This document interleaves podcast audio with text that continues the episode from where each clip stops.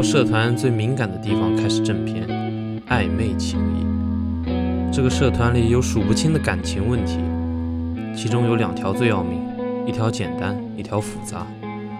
先讲复杂的一条吧。这个故事的时间线条理清晰，参与人数众多，性格鲜明，搬到高考语文里绝对是一道大题。故事里只有一个女孩，我们暂且叫她女孩 S。女孩 S 贯穿了我们初中、高中和目前为止的大学。我不太清楚这女孩还会出现在我们的故事里多久，至少曾经的戏份很大。从最初开始吧，黑哥哥的部分挺简单的。一句话就可以概括了前因后果。女孩 S 表白了，被黑哥哥拒绝了，听上去有些现实主义的内容的，的的确确不是我故意编篡的小说细节，就这么简单。故事的结束比发生还要短暂。过了那天，黑哥哥和女孩 S 还是朋友。再来说说苏仔，这个故事波折一点，勉强有点都市爱情里狗血剧情的意思。故事发生在初二暑假，在外打球的我们，终于算是注意到了总是出现球场的女，总是出现在球场的女孩 S，把头脑中女孩 S 只是家住附近快，唉，无限。我们都把心思放在球进没进的时候，他转身跑向了女孩，两人消失在了路北边。过了一会儿，他又跑回来，嘴角还带着笑。在苏仔和女孩 S 谈恋爱的这段时间里，我们之间像是一池平静的水，但我不知道这池底有没有别的洞口，有没有涌向地面的暗流。苏仔和女孩 S 从初二暑假在一起后，我们寻找着各种各样的时间点，戏谑地开着玩笑。我没有在意过黑哥哥，但是胖哥哥似乎是释然的。参照当事人苏仔现在的说法，那个时候哪里懂什么爱情？两个人之间是单纯的不能再单纯的相互喜欢，太真实了。那个时候我只知道为他这句纯爱小说的台词鼓掌，没想到我也是这情愫里的一条线索。苏仔和女孩 S 谈了一个半学期左右，在初三下学期办成没多久，他们经历了都市爱情剧里最致命的问题。不知事情始末的配角嚼舌头，但这舌头也应该嚼了有段时间了。两个人一下子就降到了陌生人的程度。女孩 S 我不知道，但是苏仔接下来很快便会遇到他第二场恋爱，至少我觉得是夹带礼花、礼炮、烟花的那种轰轰烈烈的恋爱。然后是和胖哥哥相关的部分。胖哥哥的故事比黑哥哥要复杂一些。跨度也更广一些，但比苏仔简单些。胖哥哥和女孩 S 是同桌，当然也有小道消息讲他和女孩 S 小学就认识。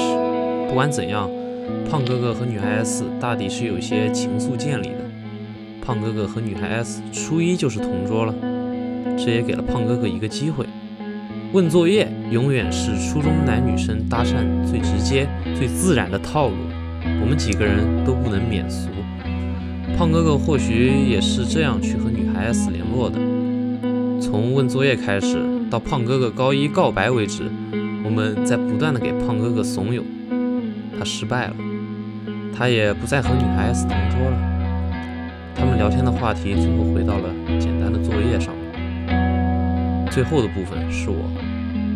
坦白讲，我不知道女孩 S 后来的情况是假的。毕竟我和她从高一聊到了高三，再到大学，但说知道也是假的，假关心放在我身上很合适的。毕竟我写过我高中的故事，那可不是个好形象。我和女孩 S 的关系可以算是在诠释“暧昧”这个词语有多现实，以至于到高三下学期，周围朋友都以为我和女孩 S 在谈恋爱，但我没有。我很努力地假装自然，把女孩 S 当成一个聊天的对象，直到飞机把我从高中带往大学，我和女孩 S 在一起了。但我没有和黑哥哥、胖哥哥、苏仔说过一句相关，哪怕是和无关的瘦哥哥或者纯洁说过一句话。我只是觉得这种和哥们儿、前女友谈恋爱的行为，颇有种看上嫂子、违背江湖道义的意味。我这个人容易被想法所左右，头脑一热，做事是家常便饭。这个想法一旦出现在我的脑海中，它就会慢慢的扩大到我分不清我是不是喜欢女孩 S。于是我把女孩 S 冷处理了，我没有和她说什么，不回消息，不做解释。到此为止，我和女孩 S 的故事，我们和女孩 S 的故事，在时间线上跑过去了。第二条线参与人数很少，三个人：瘦哥哥、黑哥哥和女孩 X。如果按照第一条以时间顺序线性叙述，就会很平淡。所以随心所欲一下，我们从感情矛盾开始讲。古往今来，两个直男之间如果要有什么感情矛盾，那多半是为了一个女人。女孩 X 在两人之间就是这么一个角色。瘦哥哥追女孩 X 追的辛苦极了，我和女孩 X 回家有一段顺路。瘦哥哥为了一次次机会，和我走了近两年半的路，才把女孩 X 追到手。初一的苗头，初二的聊天，初三两个人才确定一下关系。初三的那个暑假是我们人生第二次没有作业的暑假，受哥哥请客，我们去饭店里狠狠地吃了一顿。还有女孩 X 和女孩 L，女孩 L 的出现，我们只是提一下，暂且不表。酒足饭饱的我们去了对面的蓝月亮 KTV，在蓝月亮里，我们创造了只属于我们的 KTV 必选曲《威福特 Love Story》。我不记得瘦哥那个时候唱的什么歌了，但至少其中一首是为女孩唱的，是一首女孩喜欢的歌。我们在一旁。一边玩着扑克，一边起哄。女孩 X 侧脸看着瘦哥哥，努力地把调子扬上去。那个时候，除了瘦哥哥、富婆和帮瘦哥哥追女孩 X 的女孩 Y，我们都不了解女孩 X 是什么样的人。其实这三个人也不懂，就把故事继续讲到了高中。瘦哥哥在市区里的中学，女孩 X 去了县里的高中。不是所有人都能抱有十足的把握去克服它。女孩 X 觉得这种异地太过于危险，所以说出了分手。瘦哥哥和女孩 X 的第一场矛盾吧？瘦哥哥从来没有觉得这算什么异地，至少两人还在一个城市。但他并没有反对女孩，他觉得她说的也有道理。但事情没那么简单，第二场矛盾就在路上。高一的十一假期，瘦哥哥和女孩 X 被我们约了出来。不太想看两个人僵住的状况，相反，我们极力的在促成两个人。我们把瘦哥哥和女孩 X 两个人骗上了摩天轮后，在嬉笑里跑开了。他们复合了。五天后，他们分手了。我们大失所望，以为是自己做的不够到位，还是应该让生米煮成熟饭更稳妥。不是这样的，故事远远不是这样简单的。第二场矛盾是属于黑哥哥和瘦哥哥。瘦哥哥和黑哥哥是一所高中的，他们都参加了寒假在青岛的一场校际的模联会议，也是这场会议，瘦哥哥和黑哥哥之间起。黑哥哥喜欢给重要的人设置特别关心，去青岛的路上，黑哥哥特别关心叫得像疯了一样。谁啊？黑哥哥瞥了一眼手机，青岛这边的一个学姐。黑哥哥说了实话，没说全。一个是学姐，还有一个是女孩 X。瘦哥哥听见了，但他没在意。那个时候，瘦哥哥是个啥事儿还不往心里去的人。现在也不是，现在的他坐在我们旁边，把电子烟吸到飘，还伸手去抓桌上的伏特加。等到他们回到我们的城市，女孩 X 忽然联系上了瘦哥哥：“你还要我吗？”这么发过来，瘦哥哥当下心。这一段听起来波澜不惊，黑哥哥就是一个可有可无的角色。不是的，现在的我们重新回想起这个故事时，都羡慕起年少的单纯。黑哥哥是个很重要的角色，瘦哥哥和女孩 X 的人。女孩 X 的号码是瘦哥哥向黑哥哥要到的。女孩 X 和瘦哥哥乐园落单是黑哥哥策划的。黑哥哥是我们中女孩 X 认识的第一个男生呢。在游乐园落单事件之后，女孩 X 向黑哥哥讲述了和瘦哥哥恋爱的始末，然后两个人在一起了。直到青岛魔联事件，黑哥哥的聊天记录，那个特别关心的学姐像引火线一样，促使女孩 X 迅速和黑哥哥切断关系，掉头向了瘦哥哥。这是第二场矛盾，但还好。黑哥哥的做法就像我和女孩 S 谈恋爱一样，他和女孩 X 都没有说什么，所以瘦哥哥暂时还蒙在鼓里。